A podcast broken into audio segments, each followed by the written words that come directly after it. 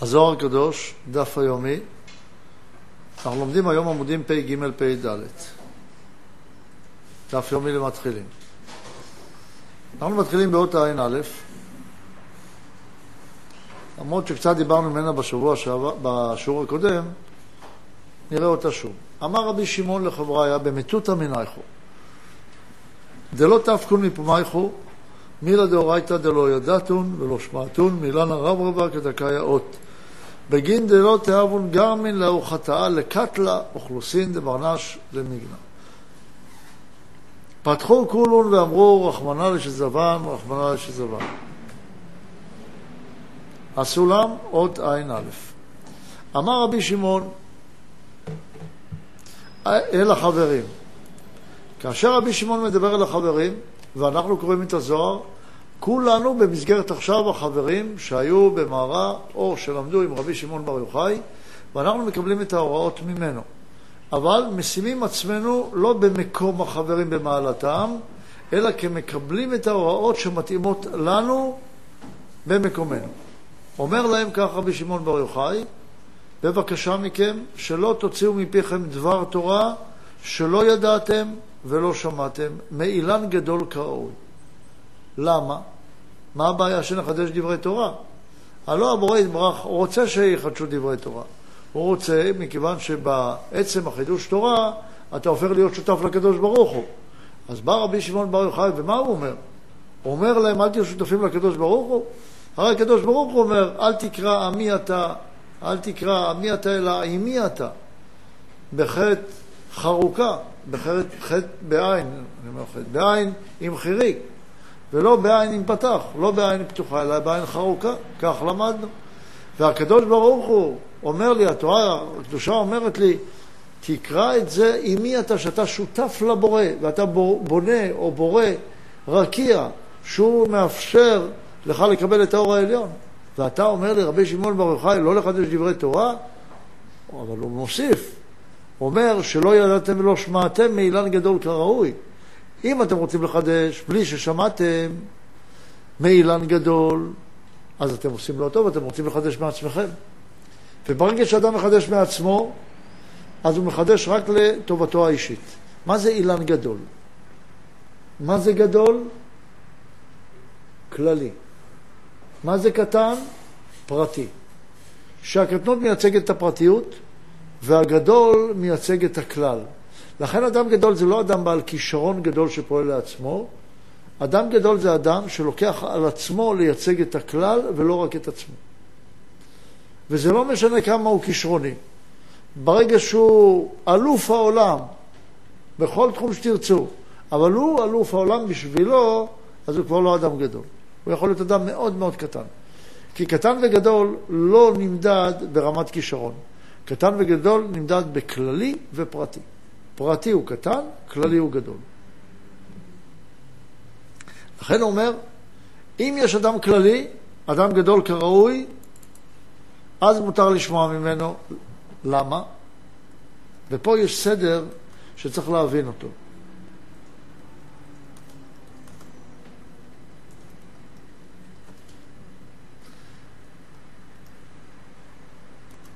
אנחנו למדנו שהבעיה הגדולה שכשאדם אומר דברי תורה או חידושי תורה שהם לעצמו, אז זה עושה נזק וגורם לקליפות להתגדל. אדם כללי, אדם פרטי, כל דברי תורה שהוא יגיד, הוא יגיד כדי שהוא יתגדל, כדי שהוא יראה שהוא יודע תורה, כדי שהוא יהיה גדול, כדי שיחשבו עליו שהוא גדול, וכן הלאה. כדי לבנות משהו שיגידו, הנה, הוא עשה את זה, יש לו שם בעולם. זה מה שמעניין אותו. אבל אדם שהוא כללי, שהוא בא לטובת הכלל, זה לא מעניין אותו שיגידו שהוא גדול. מה שמעניין אותו הוא שזה יתפוס בעולם, שהעולם ירצה ללכת בדרך הזאת כי זה טוב לעולם.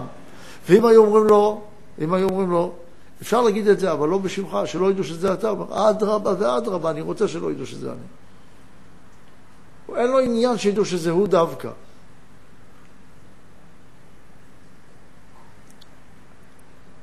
ומה שהם חותמים גדולי ישראל על, דו, על הדברים שהם אומרים, זה כדי שידעו מאיפה זה בא.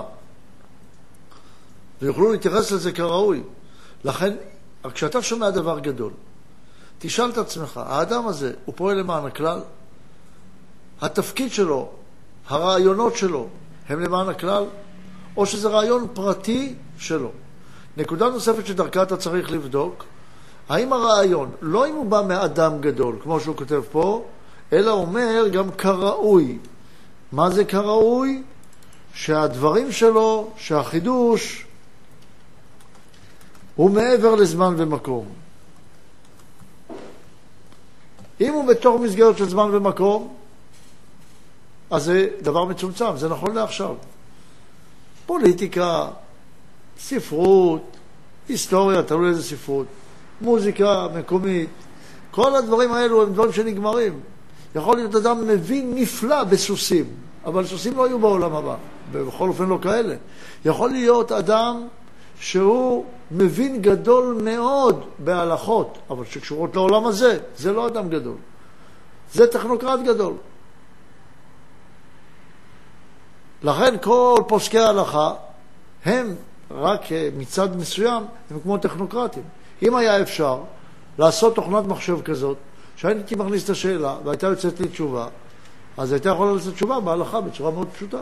אדם שואל שאלה, הרי 90% מהשאלות הן דומות, לעתים רחוקות יש מקרים מיוחדים, דרך מחשב אפשר היה לענות תשובה. כמובן שיש את ההלך, ההלך של רוח ההלכה וכן הלאה, אבל זה דבר שאפשרי גם לייצר את זה בתוכנה מאוד מאוד, אה, נראית לי לא מאוד מסובכת, אבל חכמי ההלכה שלומדים על פי דעת, ואנשים שומרי תורה ומצוות, והולכים בדרך השם, ויש להם עניין להיות אנשים קרובים להשם, אז ודאי שפוסקי ההלכה שלנו, של חכמי ישראל, יש להם גם צעד שהם, אה, יש להם גם קרבה נפשית להשם, אז יוצא תחת ידיהם דברים טובים, שגם בהשקפה הם מבינים וכן הלאה.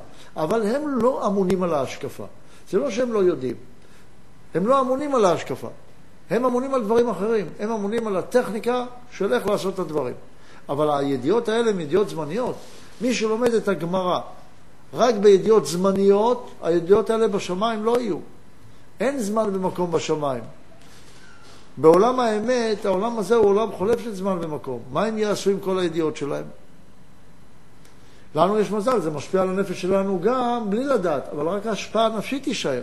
התורה שלהם לא תישאר למעלה. איזה תורה נשארת? רק שהיא מעבר לזמן ומקום. זה תורת שמיים. תורת אצילות היא תורה נצחית. תורת העולם הזה היא לא תורה נצחית. לכן, שני דברים ראינו פה. לשמוע מאדם גדול, מי זה אדם גדול? אדם כללי ולא פרטי. מה זה כראוי? שהתורה היא מעבר לזמן ומקום ולא במסגרת של מקום. בשביל שלא תהיו גורמים לאותה חטאה, לאותה קליפה גדולה שגורמת להלך מחשבתי של כלל האומה למקומות לא טובים. אם היינו ככה מקיימים את התורה, לא היו חילונים היום. לאן הולכים החילונים? לכל מיני דרכים מוזרות, וחילונים מוכנים ללכת לבודה, לאימן, לדוסטויבסקי, לגורדייף, לשטיינר, לכל מיני, לבודה, ליוגה. למה הולכים לכל המקומות האלה? בשביל מה? מה, אין ביהדות את זה? יש ביהדות פי אלף יותר מדויק מכל התורות הללו. בצורה כל כך מדויקת, כל כך חכמה. למה הולכים? כי כשבאים ורואים אנשים הולכים בשחור, ומה שמעניין אותם זה רק לעשות את המעשה, הם לא מבינים מה, זה נקרא רוחניות? איך אפשר לקרוא לזה רוחניות? אנחנו גם לא רואים שהם מתנהגים כאנשים רוחניים, כאנשים יותר טובים, ואז זה מאוד מבלבל. מצד אחד בן אדם רוצה לעבוד את השם, משליך את יהבו על השם יתברך, מוכן לחיות בעניות מאוד גדולה, ומצד שני, זו לא התורה שאליה מייחל האדם ב... אה, בתופעת החיים הנרחבת שלו, ברצון שלו לאיזושהי השראה מעבר לזמן והמקום. מה אומרים לו? תעשה ככה ותעשה את הפעולה הזאת, תעשה את הפעולה הזאת, ומה שמעניין אותם זה הזמן הזה והזמן ההוא, ואם ככה גרם או ככה גרם. מה כל הדברים האלה? זה מה שמעניין?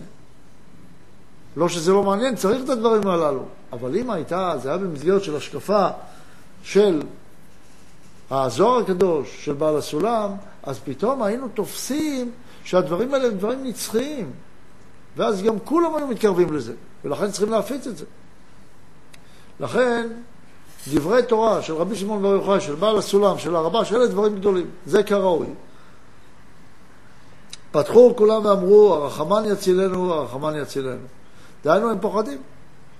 צריכים את הרחמן, את הבורא יתברך, שיציל אותנו, ייתן לנו אמונה. מה זה יציל אותנו? מה זה הצלה? אמונה. לזכור ההבדל בין הצלה לישועה. הצלה זה אמונה, ישועה זה לגוף. פירוש מילה דאורייתא וכולי. כלומר, אם אתם יודעים מעצמכם לחדש חידושים, דהיינו שאתם חושבים על הכלל ולא על עצמכם, ומדברים מעבר לזמן ומקום, כי אתם מכירים את החוקים הרוחניים, מוטב. מוטב, שכל אחד צריך לחדש. למה מוטב? שכל אחד בא לעולם כדי לחדש. כל אחד הוא מיוחד, ולכן ראוי שיחדש. אבל רק בתנאי שיודע. ולכן זה מוטב שהוא יחדש דווקא. אבל אם הוא לא יכול, שלא יחדש. אם אדם יכול לקחת תפקיד גדול, שייקח. אם הוא לא יכול, שלא ייקח. אבל אם הוא יכול, שייקח ויעשה אותו טוב. אבל תמיד אגב, תנים רוצים תפקיד שלא מתאים להם ולא עושים אותו טוב. אבל הם בטוחים שהם יכולים. הם לא רוצים את זה בשביל לפעול למען הכלל, הם רוצים את זה בשביל הגדלות העצמית שלהם. ואם לא, צריכים אתם לשמוע איך לעבוד את השם מאילן הרב מאילן גדול, כיאות, כראוי. דהיינו, מאדם גדול שאפשר לסמוך עליו. ומה אמרנו, מה זה אדם גדול? יש חוק שלמדנו בתלמוד עשר ספירות שקטן מתבטא לגדול. מי זה הגדול? זה הכלל. הפרט, כמה שיהיה גדול, צריך להתבטא לגדול. שהוא הכלל. לכן, האדם היהודי הוא כלל, ואומות העולם הם פרטים, הם צריכים להתבטא לכלל. אות עין ב'. בואו ראה. בתורה ברא הקדוש ברוך הוא את העולם, והם ידעו שכתוב ויהיה אצלו המון, ויהיה שעשועים יום יום. על מה זה סובב? על מה הסתכל הבורא לפני שברא את הבריאה? הסתכל בתורה. סובב על התורה שהיה הקדוש ברוך הוא משתעשע בה אלפיים שנה מטרם שנברא העולם. אבל לא היה זמן לפני שנברא העולם. מה זאת אומרת שהשתעשע באלפיים שנה? איך יכול להיות? לא היה עולם, לא היה זמן. מה זה זמן אצל הקדוש ברוך הוא שאומר אלפיים שנה? והוא הסתכל בה פעם ושתיים ושלוש וארבע פעמים. דהיינו, דרך כל דלת בחינותיה, שהסתכל על התורה דרך הפשט, הדרש, הרמז והסוד, ורק אז ברא את העולם שנתן בבריאה את כל החלקים. ומי שרוצה לדעת את הבריאה חייב לדעת את כל הפרדס.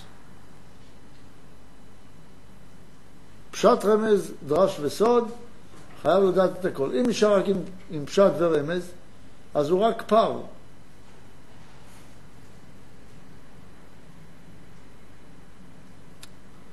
ואם אין לו את הסוד והוא רק פשט, רמז ודרש, אז הוא פרד.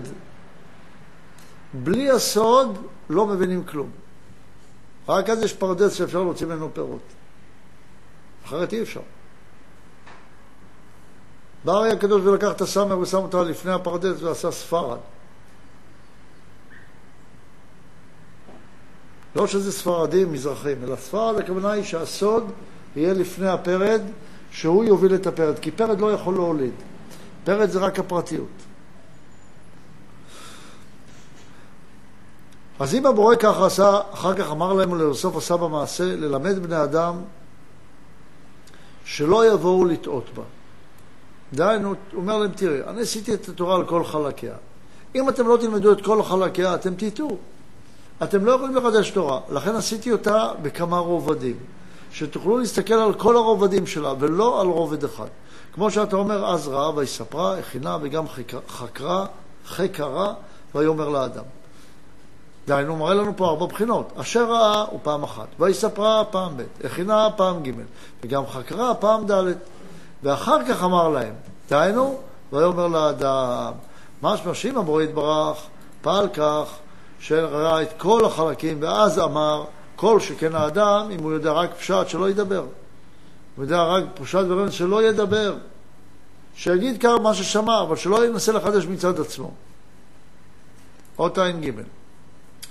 ונגד ארבע פעמים אלו שכתוב, אז ראה ויספרה הכנה וגם חקרה, ברא הקדוש ברוך הוא מה שברא. דהיינו ברא את הבריאה. ועד שלא עשה מעשהו, הביא בתחילה ארבע מילים. לכן גם התורה מרמזת על זה, כפי הכתוב בתורה, בראשית ברא אלוקים את ארבע מילים, אחר כך השמיים, שהוא הכלל, ואז כתוב הארץ. יוצא עם כך שאפילו, לא רק שלפני שברא, הסתכל בתורה ואחר כך ברא, הסתכל וחקר וכן הלאה, שראה, סיפר, הכין וחקר, אלא גם התורה כתובה באופן הזה, שכתוב בראשית ברא אלוקים את, היינו ארבע, ואחר כך כתוב השמיים שהם כנגד ארבע פעמים, שנסתכל לקדוש ברוך הוא בתורה, מטרם שהוציא מעשהו למלאכתו. פירוש, אלו ארבע זמנים עושות חוכמה, בינה, תפארת ומלכות. וכן הלאה. זאת אומרת שהקדוש ברוך הוא ברא את הבריאה בסדר של ארבעה צדדים. וארבעה צדדים האלה הם כנגד י"ק ו"ק והשורש, שהם דבר שלם. ואם אדם לא מסתכל על כל ההיקף ורואה רק פרט אחד מתוך הכלל, הוא לא יכול להבין את האמת. לכן אתה חייב ללכת לתורה כללית ולא לתורה פרטית. וזה כל הרעיון, שמי שלא יודע את התורה הכללית, שלא יחדש. אם כך, מה למדנו במאמר הזה?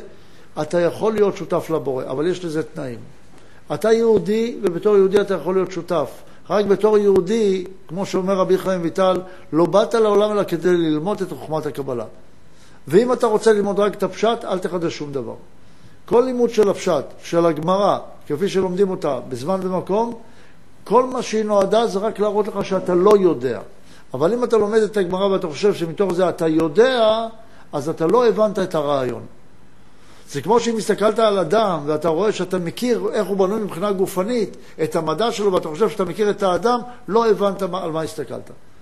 זה רק היה צריך לרמז לך על הסוד הפנימי, על הנפש של האדם, כי עד שלא הכרת את נפשו, לא הכרת אותו בכלל.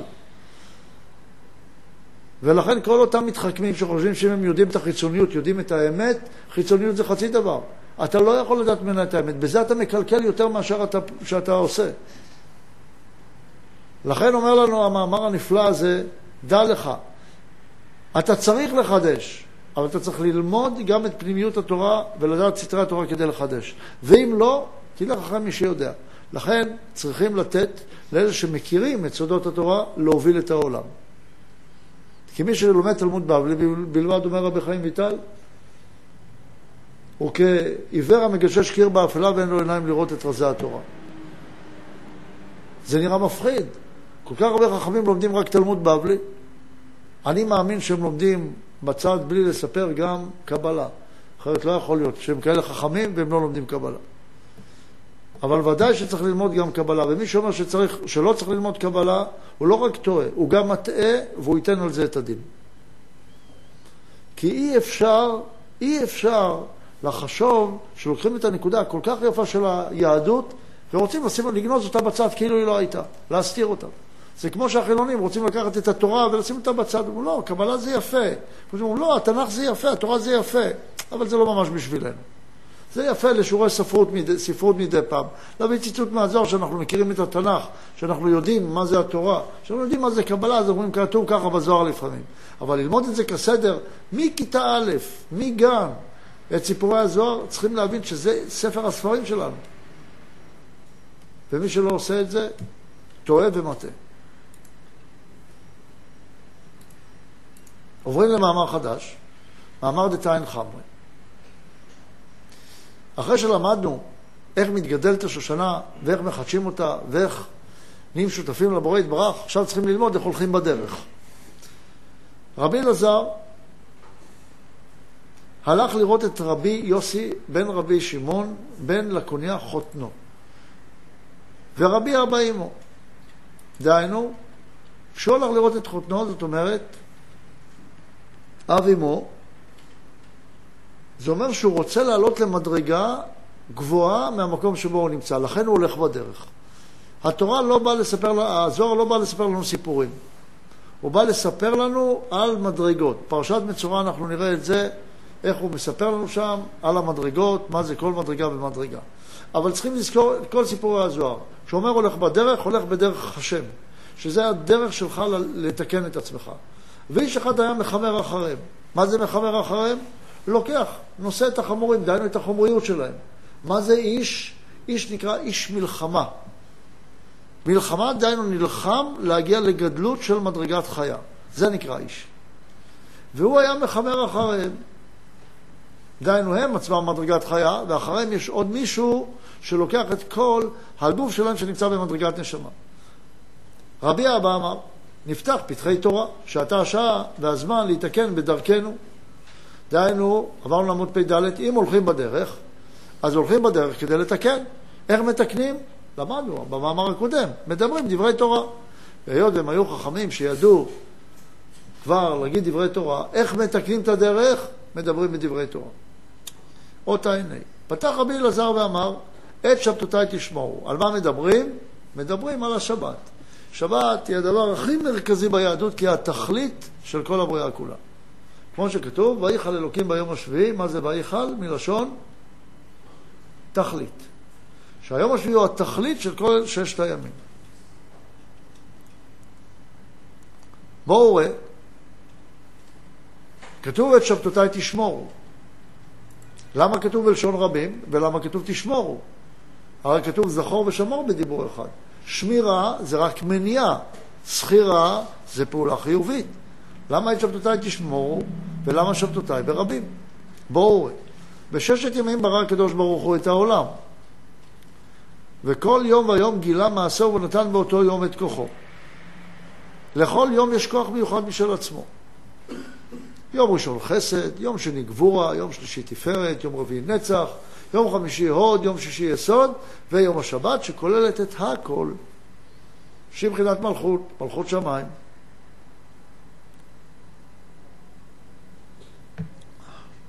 מתי גילה מעשהו ונתן כוחו? הוא ביום הרביעי.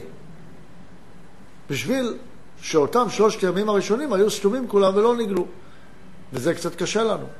ופה נשאלת שאלה, שעליה אנחנו לא יכולים לענות בשיעור הזה, אלא נענה מהשיעור הבא, שמתי מתגלה הכוח? ופה אדם צריך לראות שיש בו, בו עצמו כוחות. יש לו כוחות של יום א', ב', ג', ויש לו כוחות של רביעי, חמישי, שישי. הכוחות האלה של יום א', ג', בכל מעשה ומעשה שאדם עושה, הם הכוחות שהם רק הכנה שאינם קשורים באופן ישיר לתכלית או למטרה שאליה הוא פועל. והימים האלה נראים כלא קשורים בכלל למטרה שאליה אתה פועל. למשל, אם אתה רוצה ללמוד רפואה, יכול להיות שאתה עושה פעולות, למשל, אתה לומד בבית ספר תיכון, אתה לומד מתמטיקה, לא קשור בכלל לרפואה, אבל זה מעין הכנה שתכין אותך לקראת מה שאחר כך תהיה רופא, אבל אתה לא רואה את הקשר ביניהם. וההכנה הזאת היא כמו יום חול. היא חול גמור, זה נקרא חסדים מכוסים, אתה באמונה גדולה לומד את הדבר הזה, נקרא חסדים מכוסים, כאילו לא קשור בכלל. אבל זה צריך להתגלות. המצב הזה זה מצב של יראה, שיש לך אמון שאתה מייצר לעצמך רק את המסגרת של הפעולה. זה עוד לא הפעולה התכליתית, זה מסגרת לפעולה. יצירת המסגרת לפעולה לקראת התכלית, זה הימים הראשונים, א', ב', ג', והיא המסגרת הכללית של היהדות. מי המסגרת הכללית של היהדות? מי? אברהם, יצחק ויעקב, כנגד חסד, גבורה, תפארת, כנגד ימין, שמאל ואמצע, שזה המסגרת של היהדות. כולנו בני ישראל, שישראל הוא קו אמצעי שבנוי מימין ושמאל של אברהם ויצחק. זו המסגרת. דהיינו, אברהם, יצחק ויעקב, שזה נקרא הכנעה, הבדלה והמתקה הראשונה של צד היראה. זה עדיין לא אהבה, אבל התכלית היא אהבה. בשביל מה אני צריך את האהבות האלה? כי אתה מייצר קודם כל מסגרת לעבודה. ואם אתה לא שומר את המסגרת של העבודה, את המסגרת של היהדות, שבנויה על אברהם, יצחק ויעקב, אתה עלול ללכת לישמעאל או לעשו. אתה צריך לשמור על המסגרת של אברהם, יצחק ויעקב. זה חסד גבורה תפארת. הם מתגלים ביום הרביעי, שזה מבחינת התפארת. בחוכמה זה נקרא מקום החזה, שמגלה רק את המחזה ולמעלה, שזה נקרא חסדים מכוסים. זה מקום אמונה. אחר כך צריך להתחיל לעבוד לקראת השבת, לקראת התכלית, לקראת אסתר, לקראת מלכות שמיים, לקראת גמר התיקון. אז יש את רביעי, חמישי, שישי, נצח עוד יסוד, שם יחזהו למטה, שברגע שהם עובדים במסגרת של חסד גבורה תפארת, אז השבת מגלה את התכלית של הכל ביחד, של כל עם ישראל שפועל במסגרת החגת. כל הפעולה של החגת זה כנגד הימים הטובים, ואז יש מלכות מיוחדת לימים הטובים. ויש מסגרת של כל המסגרת הגדולה הזאת, של כל ששת הימים, שזה כנגד השבת, שזו מסגרת שונה והיא מלכות שונה. לכן יש פה שתי מלכויות. לא הסביר את זה עדיין, אבל יסביר את זה בהמשך, ולכן אנחנו צריכים לראות שכל אדם שרוצה לגלות את כוחותיו, קודם יגלה את הכוחות של המסגרת שאותה הוא בונה, למרות שהוא לא רואה קשר לתכלית, ואחר כך יפעל את הדברים לקראת התכלית, ואז יראה ברכה במעשיו בעזרת השם, והתכלית תבוא לידי קיומה. איך לעשות את זה ומה מדובר על השבת, נדבר בעזרת השם בהמשך המאמר. עד כאן היום, תודה רבה.